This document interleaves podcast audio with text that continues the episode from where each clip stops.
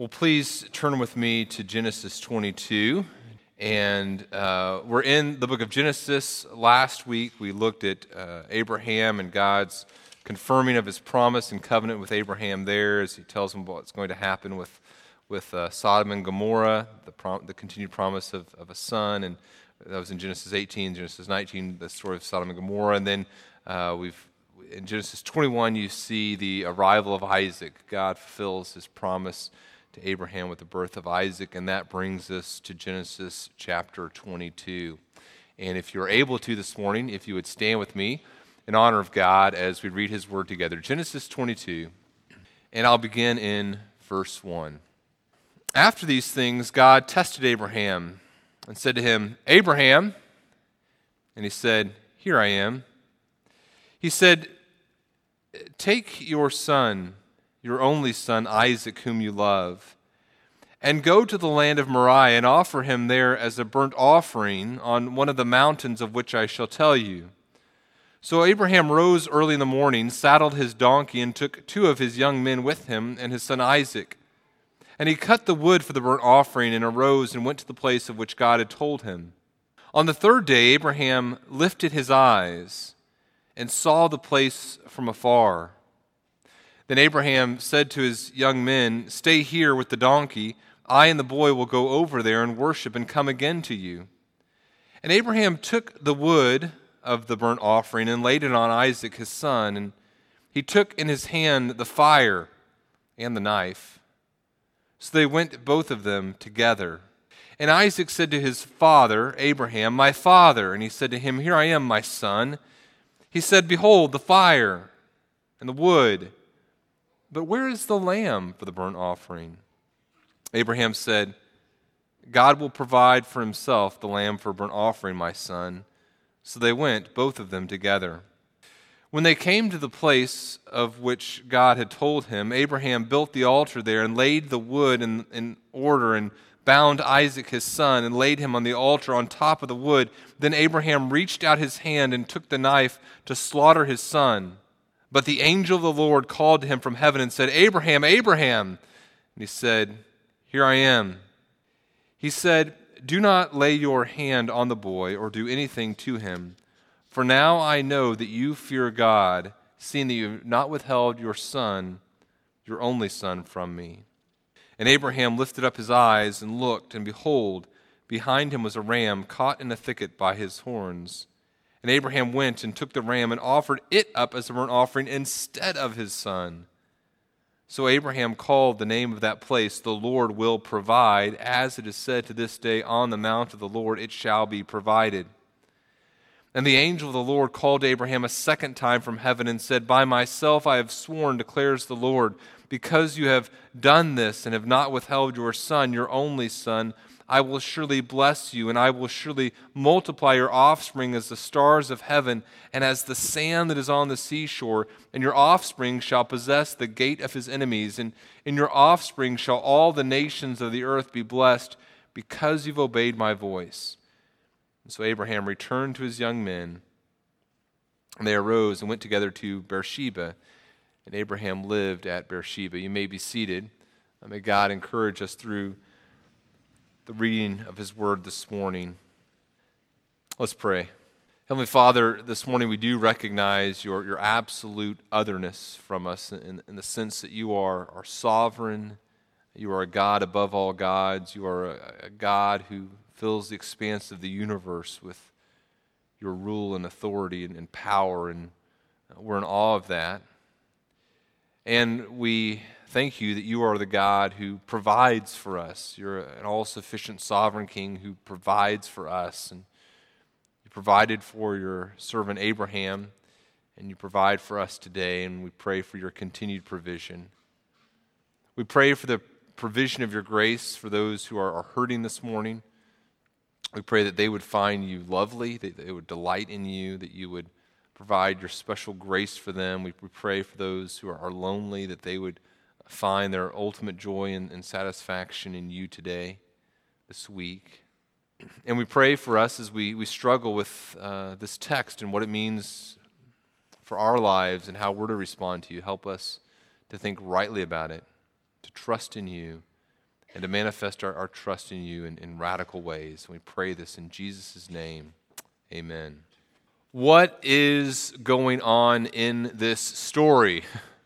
Why would God ask Abraham to do something like this? And why in the world would Abraham even consider being obedient to what God has asked him to do here? What, what is going on with this story? This is a story that has troubled philosophers and theologians and people of faith for thousands of years. It's the most famous story from Abraham's life, and for many, it is the most perplexing. A couple hundred years ago, there was a philosopher who was writing about this, this story, and he was trying to, to wrestle with what Abraham would have been thinking and, and, and saying as he went up the mountain with his son. And so this philosopher imagines a conversation between Abraham and Isaac as they walk up the mountain. He imagines Abraham telling Isaac, uh, Isaac, it wasn't God who told me to do this. I am an idolater. I've just decided to do this myself. And Isaac begins to cry out to God for protection. And Abraham, in his mind, the philosopher imagines Abraham saying, Thank you, God at least my son now considers me a monster but doesn't doubt you. That's what this philosopher was strugg- struggling to understand in this story. How could, how could God ask Abraham to do this? And how could Isaac understand, if Abraham told him anything, how could Isaac understand God's character? And, and how can we, I think by implication, the philosopher was, was asking, how can we understand the character of a God who would ask this of Abraham? it, it's a tough story, and there's parts of it that are very unsettling. But let me suggest, without trying to oversimplify what's happening here and the tough, the tough parts of the story, let me suggest to you that the good news is the main point of the story comes through very clearly and is, is very simple as it teaches us about faith. And perhaps one of the reasons we struggle with this story is because we have a very weak understanding of, of what faith is. Our perception of faith is very anemic, very lackluster. We use the term faith so, so casually, so cavalierly.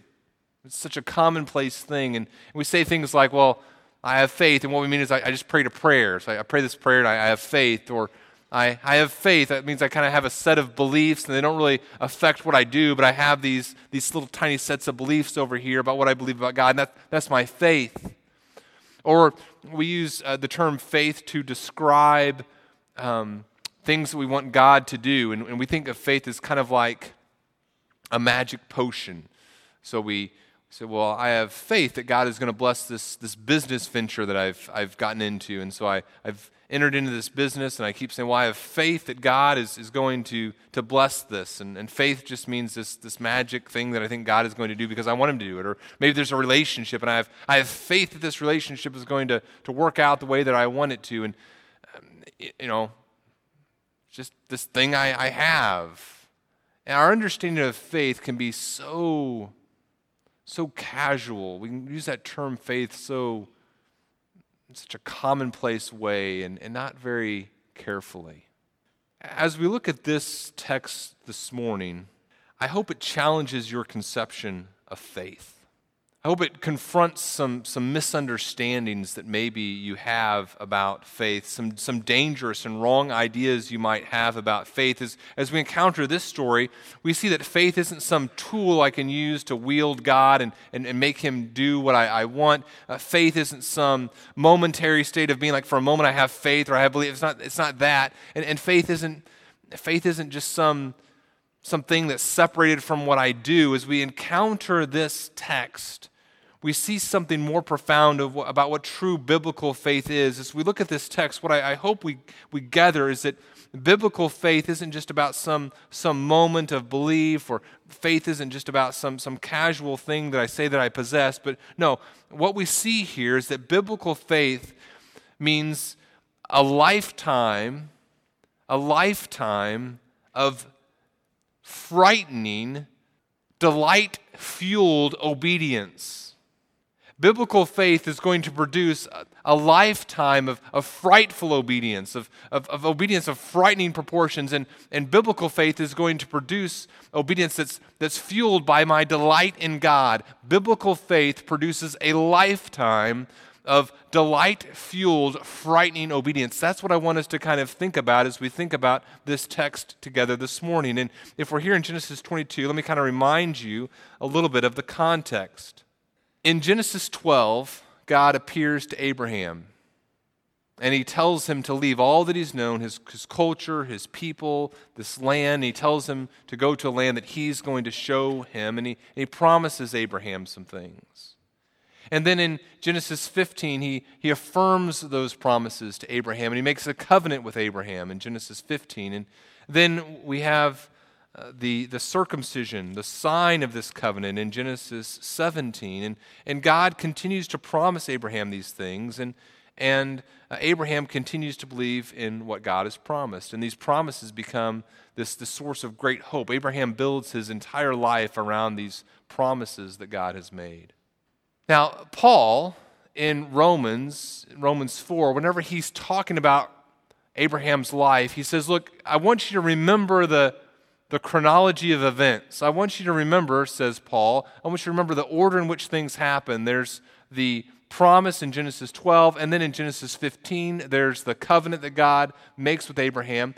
And remember, says Paul, that Abraham heard what God was promising, and he believed God, and God, the text says, reckoned it to him as righteousness. In other words, he, he took Abraham's faith and he, he credited it to Abraham's account like he had been righteous. It wasn't Abraham's work, it was God's work. God takes Abraham's faith, and he reckons it to him as righteousness. And then, and then Paul says, later, you have the sign of the covenant given in Genesis 17, circumcision.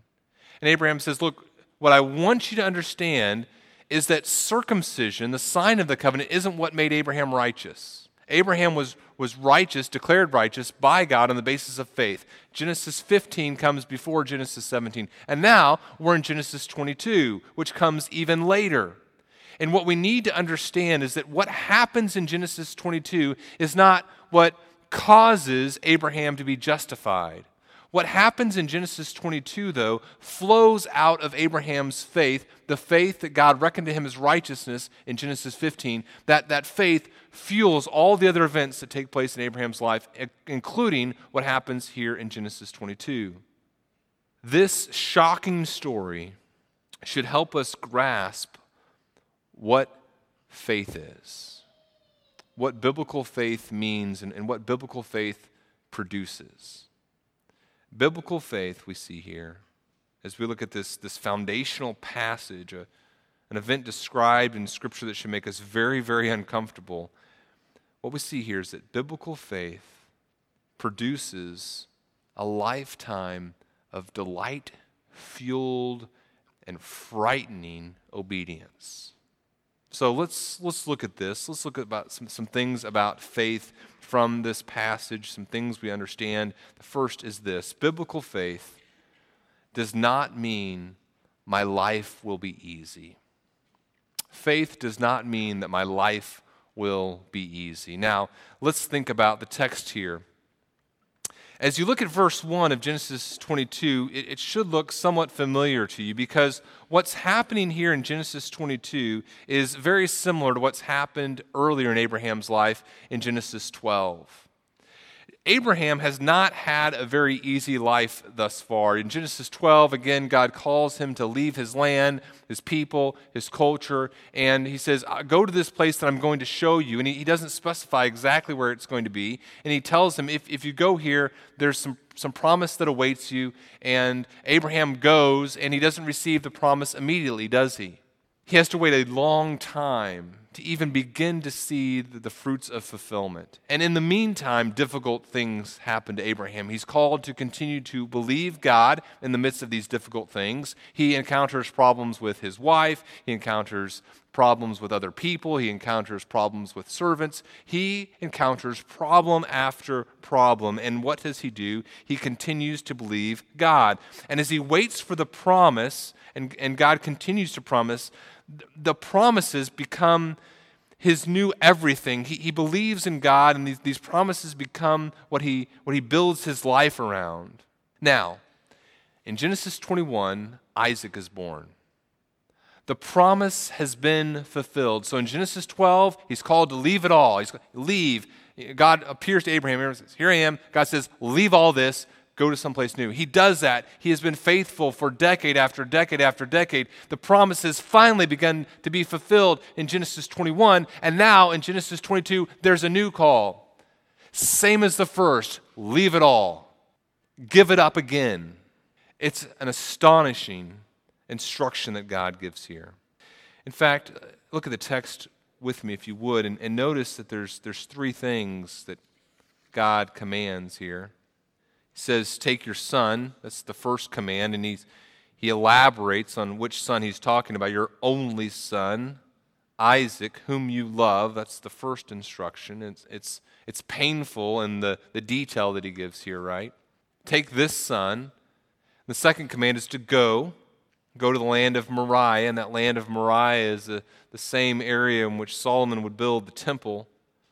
Remember in Second Chronicles, it talks about how Solomon built the temple on the Mount of Moriah, and so it's, it's, he used to go to that same location, that same area.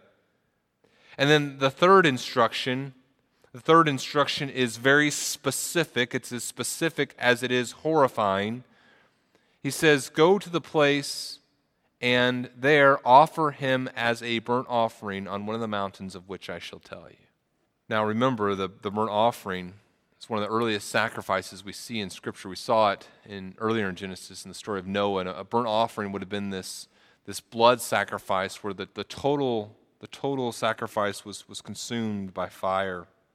It's a blood offering. Now, what would Abraham have understood God to be saying here? Uh, Tim Keller, in his book Counterfeit Gods, I think offers some good perspective. Now, we have to understand the culture in which Abraham is living. In this culture, the, the oldest son, the firstborn son, represented everything for the family. The, the firstborn son was the hope of the family. And God, as we encounter him here in the beginning of, of, of Scripture, we see him calling the people of Israel to recognize that their firstborn sons belong to him. These, these firstborn sons, as representatives of the family, serve as, as people who bear the responsibility for the guilt, the sin of the family. So, for example, Exodus 22, God says, The firstborn of your sons you shall give to me. Exodus 34, 20, the firstborn of your sons you, you must redeem. The, the, the, the oldest son represents the, the hope and the future of the family, and, and due to the sins of the family, the, the firstborn sons bear the culpability of that sin. And as Abraham hears God instructing him to offer his son Isaac, it's more than God just saying, hey, um, go kill Sarah. It's, it's different than God just saying, hey, go murder a servant or go stab your son. What God is saying to Abraham is, I'm calling in my debt. What you owe me because of the sins of the family, I'm, I'm coming to collect. The firstborn son is mine, and, and I'm, I'm calling to collect my debt. And that's what Abraham would have understood God to have been saying here. Give me back that which is mine. Now, what does Abraham say? He doesn't tell us that he says anything. He just begins to obey. Gets up early, saddles the donkey, takes two young men, takes Isaac, gets some wood, and, and begins to, to obey. I don't know all the story, as I mentioned last week, about every person's life, but, but here have a good idea based on the, the deal that we do know about what God is doing here. In other words, at any individual moment in any person's life, it's hard for me to know, okay, here's exactly how God is working this for his good and or for his glory and our good, but I know something here. And I hope you'll agree with me as we go through this text that what God is doing to Abraham right now is very merciful. I think I'll be able to, to show that as we go through the story. But imagine walking up to Abraham as he's preparing the donkey, he's gathering the wood, and you go up to Abraham, you say, What's going on? And he tells you what God has instructed him to do. And you say to Abraham, Wow, how merciful of God. Abraham would laugh at you with a, a laugh of scorn and derision and pain. Merciful. what God is, is asking Abraham to do, I, I, again, I, I'm going to suggest to you as we go on this morning, what Abraham is being asked to do by God is very merciful, but that doesn't mean it's easy. And one of the things we fail to rightly understand about faith is that, that faith, faith does not propel us to a greater ease of life. Faith often propels us into more and more difficult circumstances. Maybe you saw uh, Pastor Ben on his uh, Facebook page has a, um, a video on there right now of, of a little, little guy named Bailey Matthews, an eight year old with cerebral palsy who's completing a, a, triathlon. Maybe, maybe you saw that. I, I thought about showing it, but um, I wouldn't be able to. to I, I tear up every time I watch this, this, this little video. And uh, Bailey is, you know, again, this eight year old, and his father is, has done this little triathlon with Bailey, and he's even designed this uh, kind of thing for Bailey to hold on to as, as he makes his way through the running portion of the triathlon. And this is the very end, and the finish line is maybe 30 yards away, and the crowds are beginning to really cheer for Bailey. And Bailey just has this look of excitement on his face, and he's so jazzed by the crowd's enthusiasm that he lets go of the walker and he begins to, to run toward the finish line on his unsteady feet, and then wham, he hits the ground and your heart just breaks. And you see his dad right next to him, and his dad does nothing. He doesn't catch him as he falls, and he doesn't help him get up. And in that, in that moment, as you see the dad do that, you instinctively know that is some good parenting. And then Bailey gets up again, runs a couple more steps, and wham, again falls gets up and runs and crosses the finish line. And the joy and the exuberance on Bailey's faith far exceeds the cost of some bruises. A loving father sometimes allows his children to go through very difficult circumstances for their greater growth and good and development because there's a greater purpose in protecting our children from pain. And a good dad, a good mom understands how to balance that. Bailey's dad could have stepped in and said, You know, we're not doing a triathlon. That's ridiculous. Or, you know, let me hold you, and, and, you know, it doesn't matter if you get disqualified or whatever. I'm just going to prevent you from any pain. Be careful what you think faith will do. Faith isn't going to make you taller. It's not going to make you prettier. It's not going to make you more popular. And, and none of those things are what God ultimately wants for you anyway. Faith Faith is going to mean, in fact, your life will become more difficult as you follow God. And that brings us to the second thing. Faith means this faith means trusting in God. Faith means trusting in God.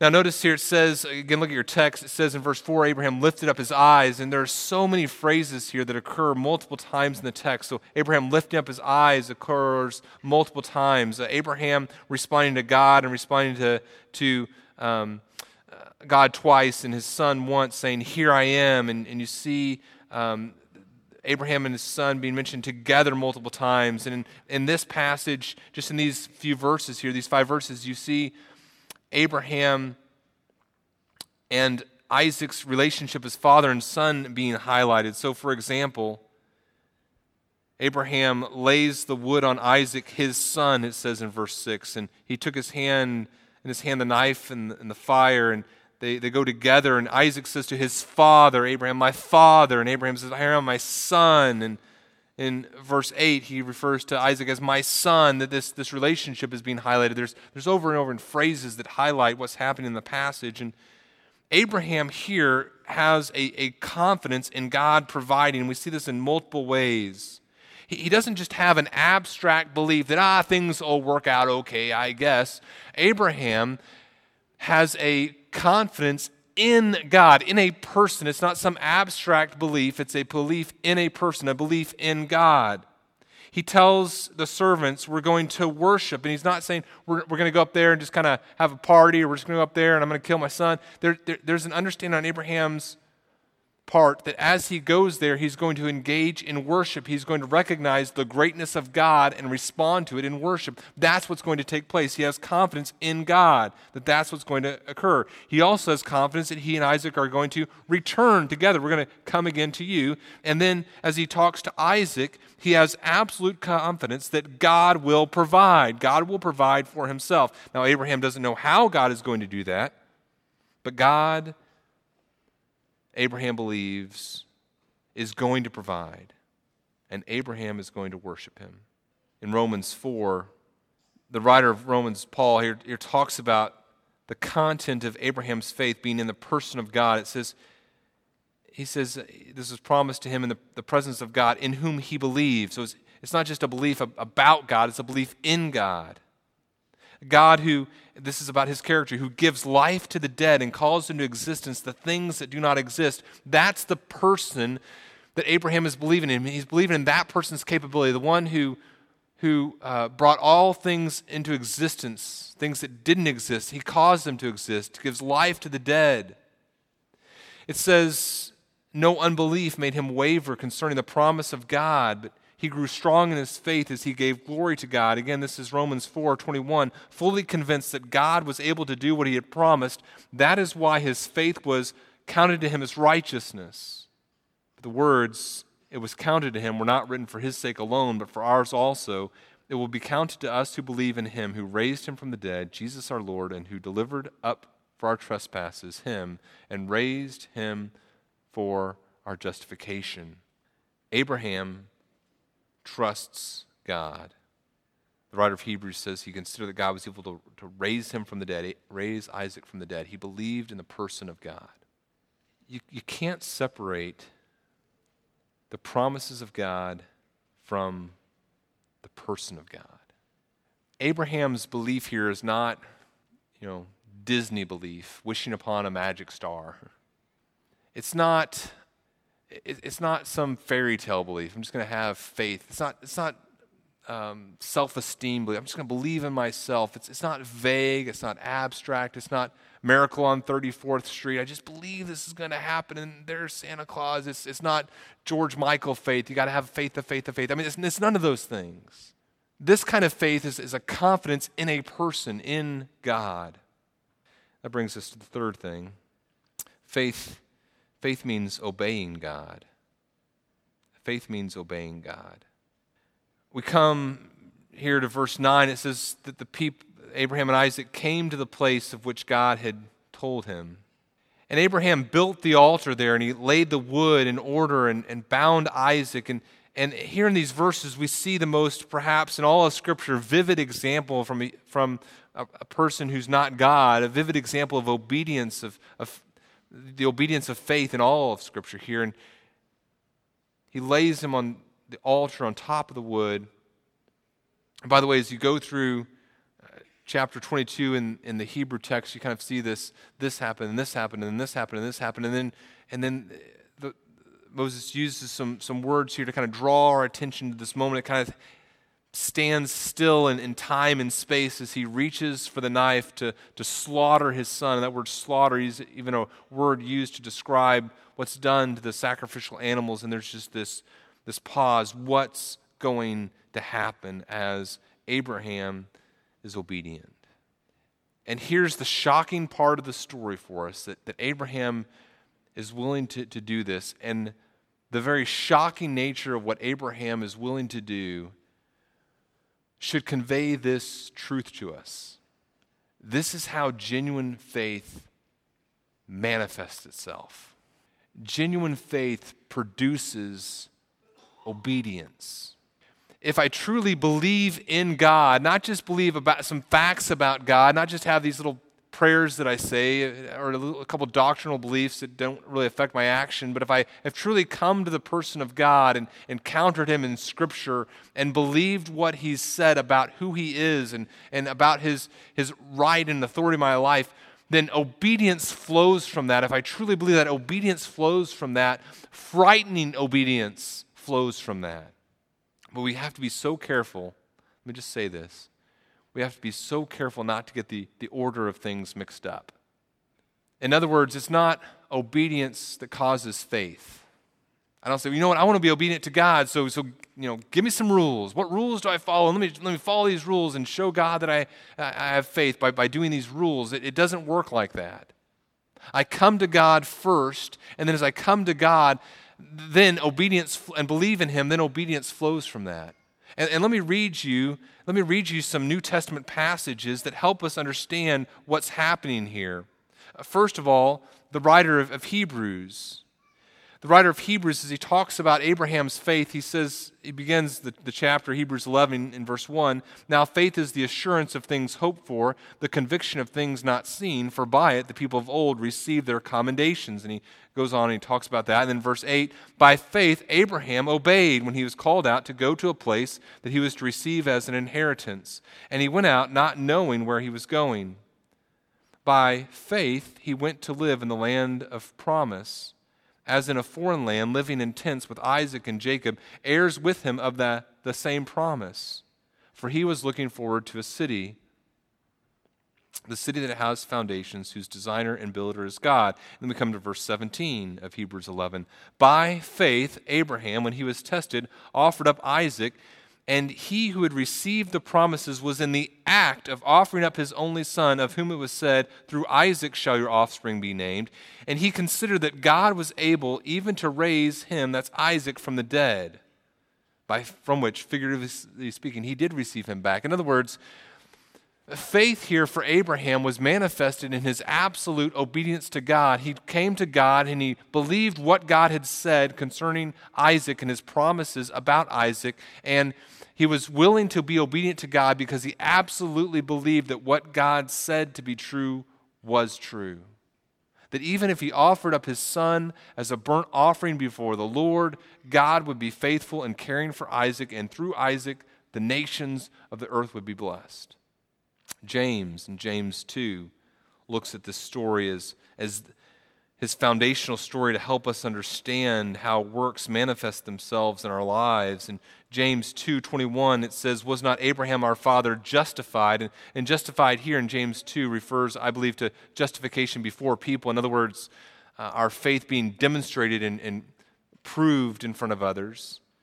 He says was not Abraham our faith justified was not his faith proved by works when he offered up his son Isaac on the altar, you see that faith was active along with his works, and faith was completed by his works, and the scripture was fulfilled that says Abraham believed God and it was counted to him as righteousness. In other words, this event that happened in Genesis 15, where Abraham was declared righteous before God, the validity of that was, was proven in Genesis 22 as everyone saw displayed Abraham's faith in God. This faith produced obedience. Now, don't don't get confused. Obedience does not produce faith, but faith yields the fruit of obedience. And if you do not have a faith that produces obedience, you don't have a biblical faith. You say, well, Daniel, that is scary. It is. Then you say, well, I want to be obedient, and I struggle with obedience. What's the answer? It feels like, like sin sometimes just dominates my life. How, how, do I, how do I deal with that? How do I wrestle with that? If, if faith is supposed to be producing obedience, if faith means obeying God, and I'm not obe- obedient to God, what, what does that mean about my faith? What does that mean about my relationship with God? And there's so much to unpack there, but let me go deeper. Let's, let's go one step deeper as we talk about faith. Because faith d- does mean a life of difficulty, and, and faith does mean trusting in God, and faith means obeying God, but let's Let's go deeper. Here's the fourth thing that I want you to understand faith means delighting in God. Is it true that faith means obedience? Absolutely. Absolutely. But, but how do we be obedient? How, how can, is it just, okay, I'm going to really try this, this week to be obedient because I want to have faith? And, and no, that's, that's legalism that's obedience producing faith. Here's why faith means obeying God because faith means delighting in God. Let me unpack this And we'll also see why this is such a merciful thing that God does. So we're in verse 11 here. The angel calls to Abraham. He says, Abraham, Abraham. Again, Abraham responds, Here I am. And uh, the angel says, Don't lay your hand on him. Don't do anything. And then he says, For now I know that you fear God. What does God say has just happened through his messenger here? He says, I know that you fear God. And what does that mean to, to have fear? Well, it means to, to love and have delight, really, we see in the Pentateuch. Deuteronomy chapter 10 Moses would say, And now, Israel, what does the Lord your God require of you but to fear the Lord your God? To walk in his ways, to love him, to serve the Lord your God with all your heart and with all your soul, and to keep the commandments and statutes of the Lord, which I am commanding you today for your good. In other words, the essence of obedience is about knowing and loving and fearing God, to encountering the person of God and loving Him and saying, Because of my love for you and my, my fear for you, I'm going to be obedient to you. I'm going to see your incredible delight and, and beauty. And indeed, this is the great goal of faith, brothers and sisters. This is the great goal of faith. The great goal of faith is that I would come to God and delight in Him as I recognize His supreme value over everything as I see his supreme value over money, as I see his supreme value over prestige, as I see his supreme value over even my children, that I would look upon his beauty and delight in him. And as I said last week, as we talked about God and his character, how God loves righteousness, he delights in righteousness, therefore he always does what is in accordance with delight with uh, righteousness because he delights in it. The same is true in my relationship with God. If I come to God and I delight in him and I see his value over all things, what is that going to mean? That is going to mean obedience as I follow after him again and again and again because I find him beautiful. And so, what does that mean for, for this, this event in Abraham's life, this is the most important life transforming truth you and I can consider. What it means is that God's intervention here in Abraham's life is an act of mercy. It's an act of mercy because think about what has taken place in Abraham's life. In Genesis 12, in Genesis 12, God says to Abraham, Leave it all. And, and Abraham does.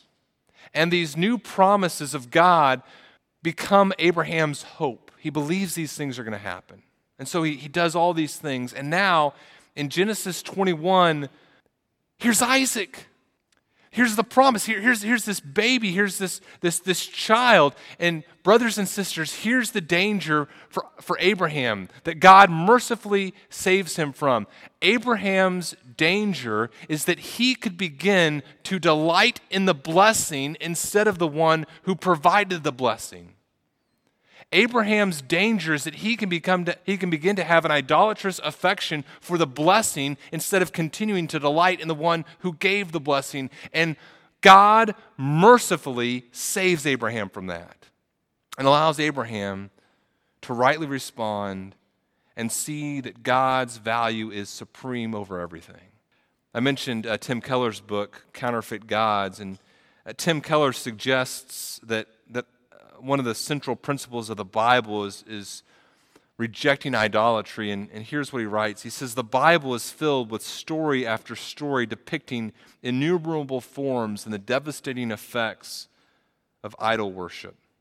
Every counterfeit God a heart can choose, whether money or love, success, power, every counterfeit God has a powerful biblical narrative that explains how that particular form of idolatry works itself out in our lives. I think Keller is exactly right. And what God graciously does here is tell Abraham, Delight in me. Delight in me. I'm the ultimate.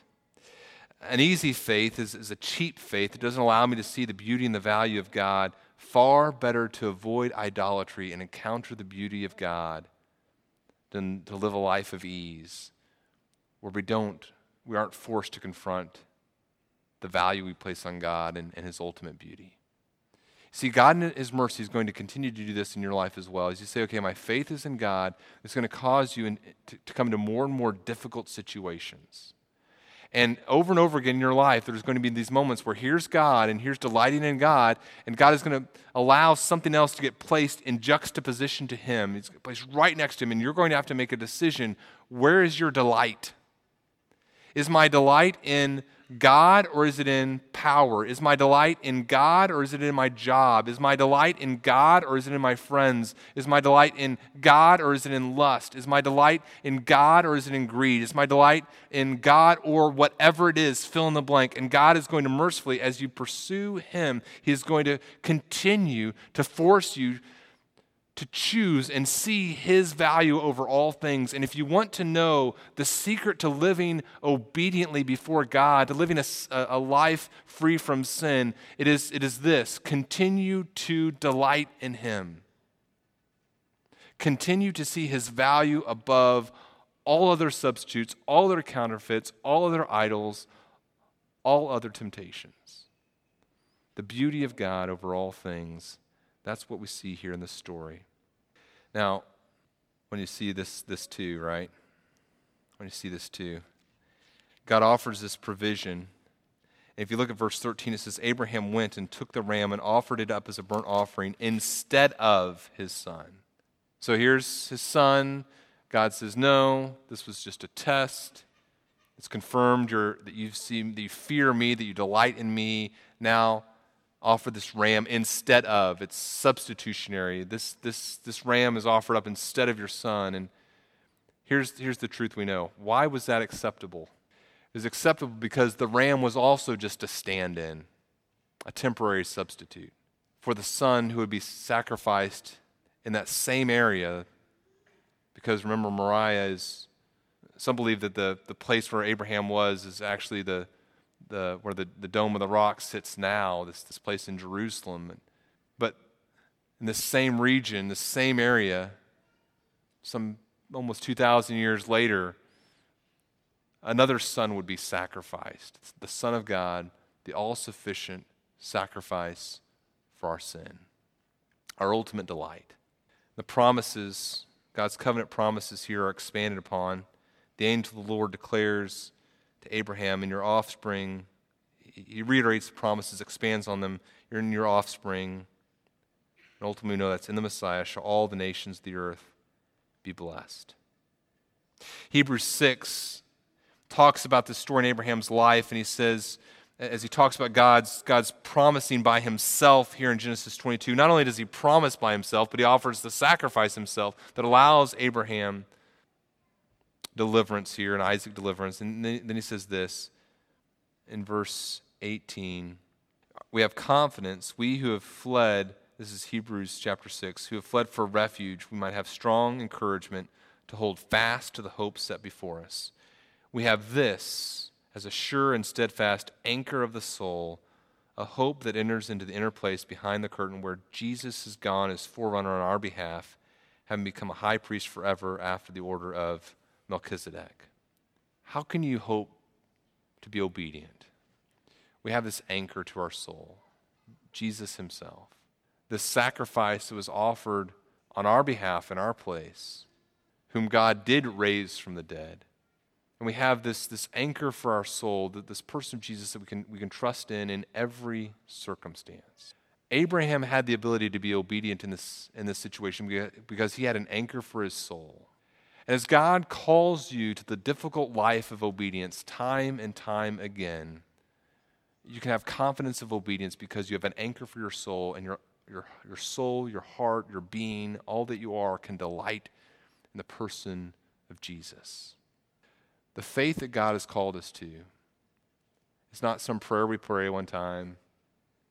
It's not a set of beliefs we kind of set on the little in a box over here on a shelf. the faith that God has called us to is, is a frightening faith. Because the things that He calls us to do are things we would not have the bravery to do on our own. And the faith that He calls us to is a faith that produces obedience that is fueled by delight, by delight in Him. Let's pray. Father, we recognize this and we, we pray that you'd help us to worship you rightly as we think about who you are and we worship you in all things.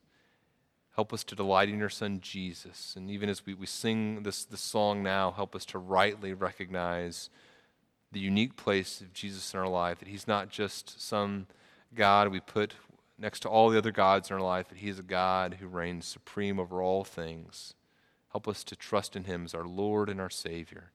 In Jesus' name, amen.